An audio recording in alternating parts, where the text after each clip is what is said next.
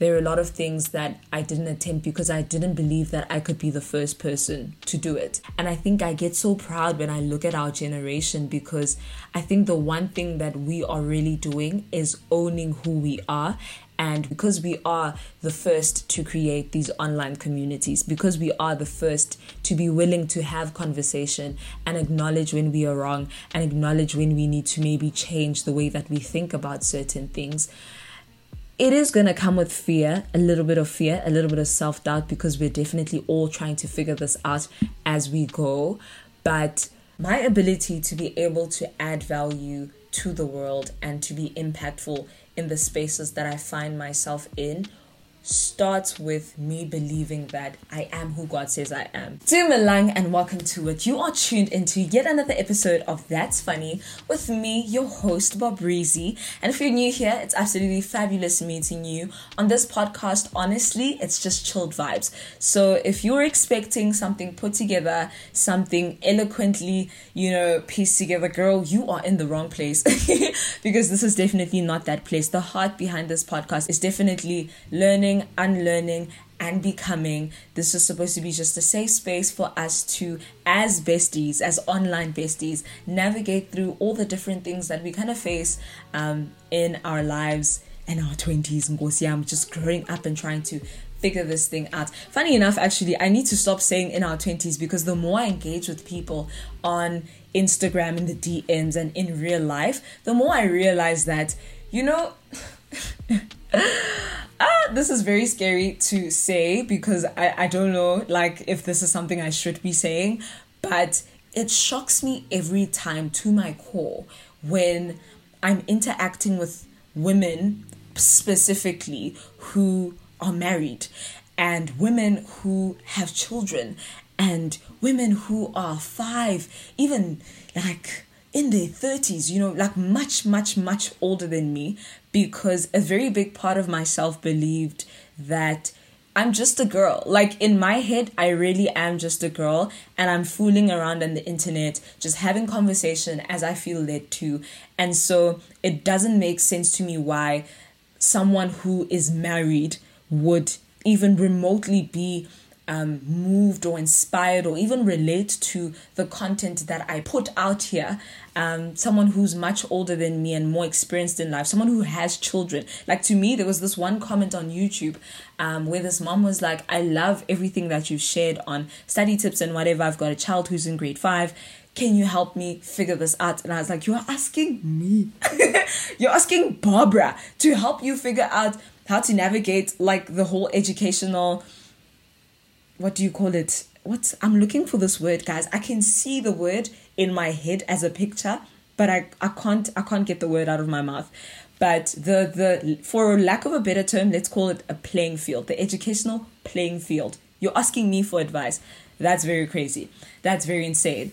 And I think it, it really just ties in with my experience tonight. For those of you who are watching me on YouTube and can see me in the channel memberships. First and foremost, I want to thank you so much for your support. I think you don't realize this, but those 19 rands go a very long way in terms of making content and just keeping the lights on overall. So I really am grateful to every single one of you. I definitely don't take you for granted. And if it were up to me, I would film every single inch of my life just to give you a, a thank you because that's the only way I know how to thank you. And so, with my words, although I don't feel sufficient, I just want to say thank you. I don't feel are sufficient. I want to say thank you. Um, but the reason why I'm dressed in school uniform and I look like a school kid is because I just come back from after school is after school with your girl, sis G U. And I just want to say what an incredible woman she is. I think tonight being able to be in the same room and really watch her do what she does best, which is share her heart and really speak to the experiences that we're going through but can't really enunciate with our words. I think she really does give vocabulary to a lot of the things that we're feeling on the inside. And watching her just do her thing in person was such a powerful thing to witness, first of all, the hand of God over her life and the work that He's doing in and through her, and just how far trusting in what God has put on the inside of you can take you as a person. But more than being proud of her and the woman that she's become, I think it was very affirming for me and where I find myself in the places that I am currently navigating because a lot of the times, like I said right at the beginning, I don't feel like I'm good enough. A lot of the times, I don't even feel like my story or my voice matters. And I think that's why I throw myself so much into biographies and into personal um, podcasts like Gugu Guguletu's and watching YouTubers like your ZX on. I literally only watch ZX online. I don't know why I keep saying YouTubers. Like I watch a lot of YouTubers. I literally don't. It's probably just ZX, Sibu Mpanza, and KMs here and there.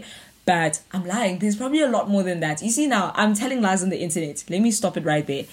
Um, but yes, just being able to watch people like that and seeing them come into their own is so affirming for me because I can see my journey in their journey and it gives me hope that, you know what? They also didn't have it figured out at the beginning and they also have times where they feel like it's a bit shaky. I mean, I'm currently reading Becoming by Michelle Obama. I don't know how many times I've been saying I'm reading this book, and I feel like I'll keep reading it over and over and over again and keep watching YouTube episodes about her because I'm so intrigued by the fact that someone can be the first lady of an entire United States of America and still battle with thoughts of imposter syndrome, self doubt, and just fear and anxiety when she has to go and speak. And it's like, you're Michelle Obama, dude. What do you mean you get imposter syndrome? That's crazy because you're the person that we feel like we are imposters to. But I think hearing those stories and hearing how they deal and navigate through those things kind of gives me the confidence to know that, okay, okay, we're all kind of human beings and we're all experiencing the same feelings. It's just about learning how to quiet those voices and tapping into everything that God says about you, because obviously that's the ultimate truth. But in arriving there tonight, I got there and the very first person that I spoke to was a man. Um, I think he was about 29 years old. If he's listening to this or watching this, and you're not 29, I'm so sorry. But I literally meet him and he comes up to me, he's like, You're Barbara, right? I'm like, Yes, oh my gosh, how did you know? And he's like, I watch your channel all the time. Absolutely love your work. La la la. And he's just going off. I'm distracted for two reasons. Reason number one, I'm distracted because this man hugged my soul, okay? And I mean this in the most platonic way possible. I think something that I really appreciate is people who are able to hug. And one day I really wish that I can get to a point where someone will just sit me down and teach me how to hug people in a way that makes you feel held, in a way that makes you feel special and, you know, just seen. And that's what that hug did for me. Like the way he hugged me, guys. I felt this man can see me. he can see me. But again, very in the most platonic way absolutely possible. I just think he's an amazing hugger. And I was like, wow, that's a skill I really envy. If there's a skill that I really wish I had, is the ability to hug really well and the ability to make music. If I could do those two things, listen, listen, I'd be unstoppable. But he's speaking to me and I'm distracted because he gave me a good hug, but I'm also distracted because this man definitely looks 29 ish around that area. If he's not over the age of 30 he's much older than me. Um, and he's a man. So for me i'm like you're a man. You're telling me you love my channel. You're telling me you relate to the stuff i say. I'm like how is this even possible? Like how is this happening?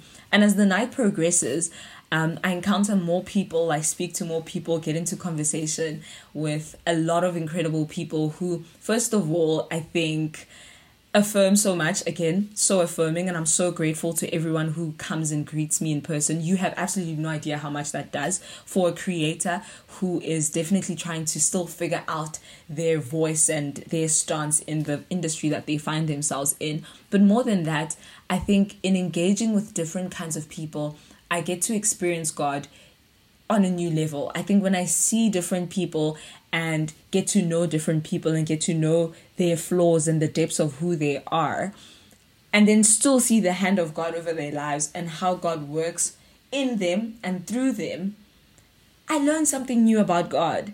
And then I learn something new about myself in an area of my life where I've kind of maybe been limiting God to move and work. And what I learned tonight and what I keep on learning when I engage with people on the internet, the moms and the wives and the men and the, you know, everyone in between, I realize that representation goes way beyond people who look like me and have similar backgrounds to me. And I think this is something that is evolving. My idea of representation is growing as I get older and as I move in different spaces because I think representation first had to start for myself. And one of my biggest biggest biggest tips because i get asked this all the time like how are you so confident? How how do you own who you are? How do you how do you? And for me the biggest thing has always been i had to learn to find girls that look like me and find people who sound like me, dress like me, are like me, in order for me to become fully accepting of who I was. Because I think because of the environment that I grew up in and because of all of the different voices that I heard that were telling me that I was too much or that I wasn't good enough, I kind of learned to put myself down.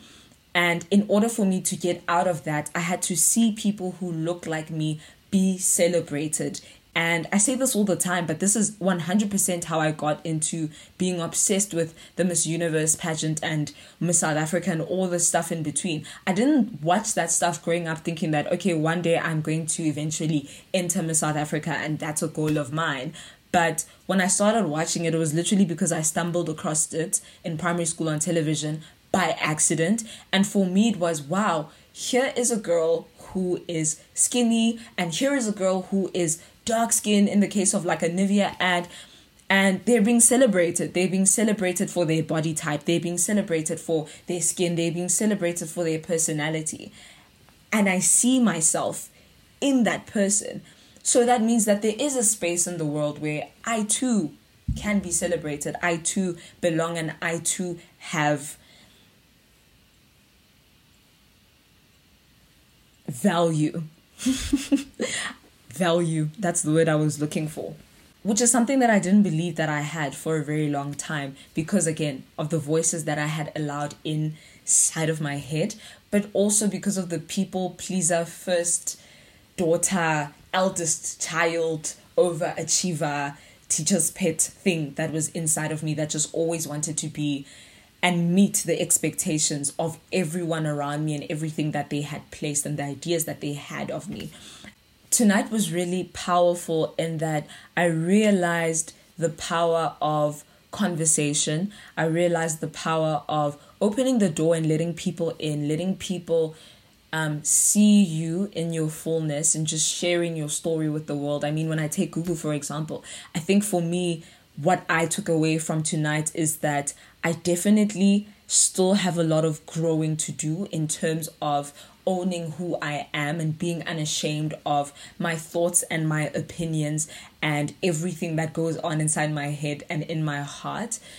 Um, and this is largely because of, again, my upbringing and just in high school, constantly hearing that I was doing too much and I was just being a lot that I got to a point where I became my biggest critic. So that before I step outside of the doors of my house, before I enter onto the high school grounds, I've already judged myself a hundred times and I've removed everything that anyone could possibly nitpick so that by the time I get outside, nobody does it for me.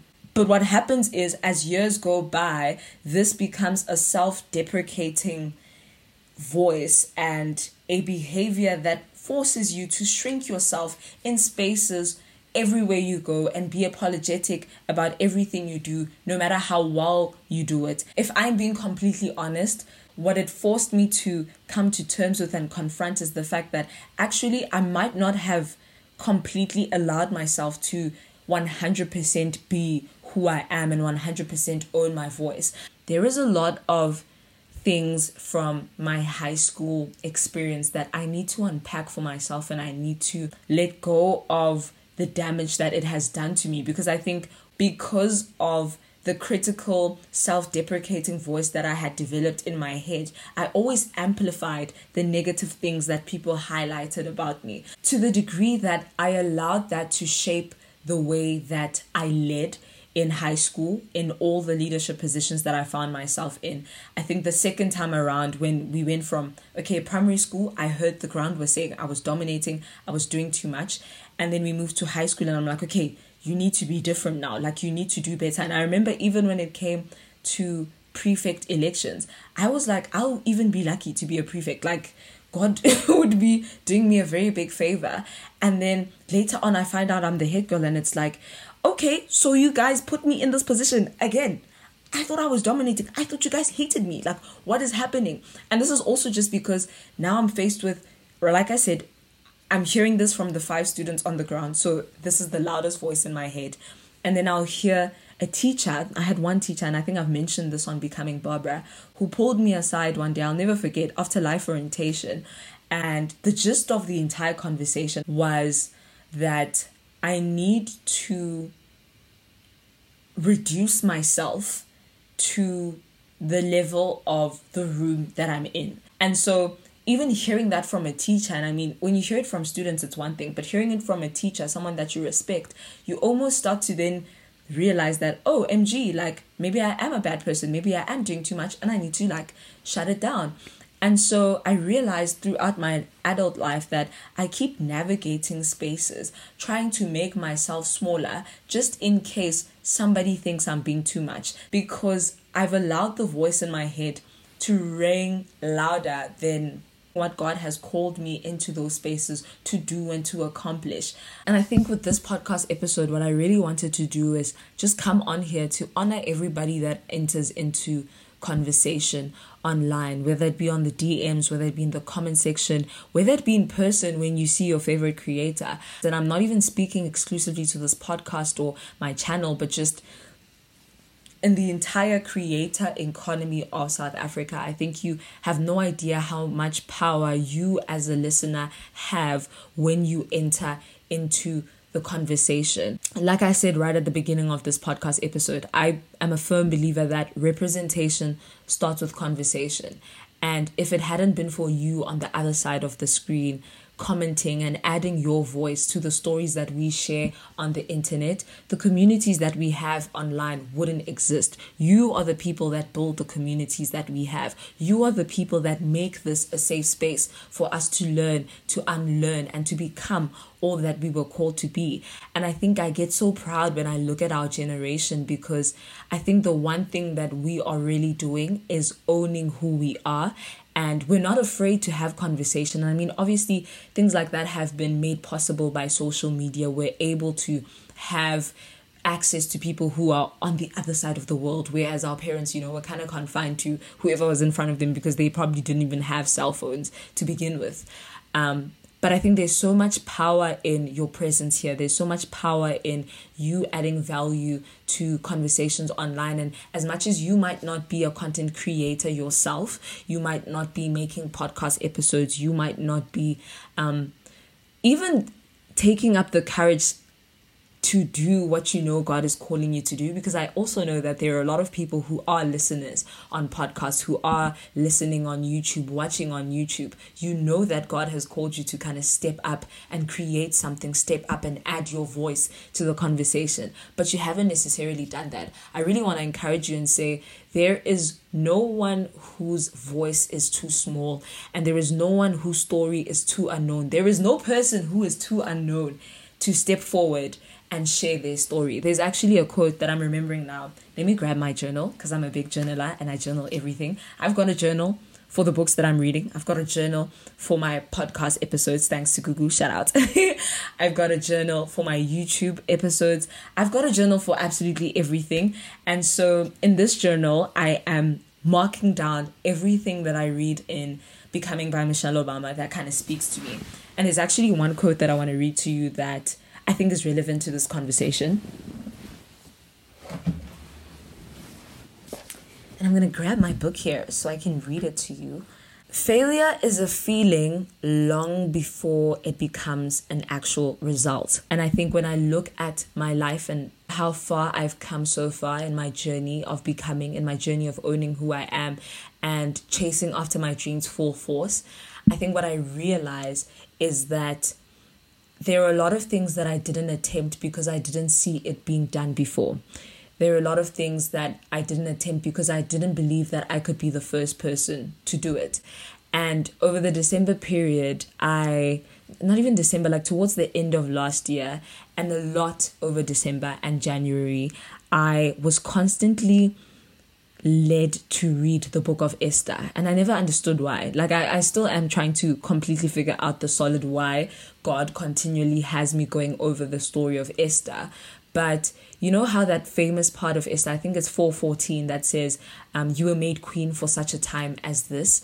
But with Esther's story, what you realize is she dared to believe that she could be the first to do it for her people and for her family. And when you read a lot of the stories in the Bible of people who rise up from very small and humble beginnings to great kings and, you know, positions of power in palaces and even maybe just being used by God in the smallest ways, it all starts with them taking the step forward to believe that, you know what, if God says I'm capable of doing this, if this is what's beating on the inside of my chest, I need to take the first step. I think for us and our generation, like I'm saying, because we are the first to create these online communities, because we are the first to be willing to have conversation and acknowledge when we are wrong and acknowledge when we need to maybe change the way that we think about certain things it is going to come with fear, a little bit of fear, a little bit of self doubt, because we're definitely all trying to figure this out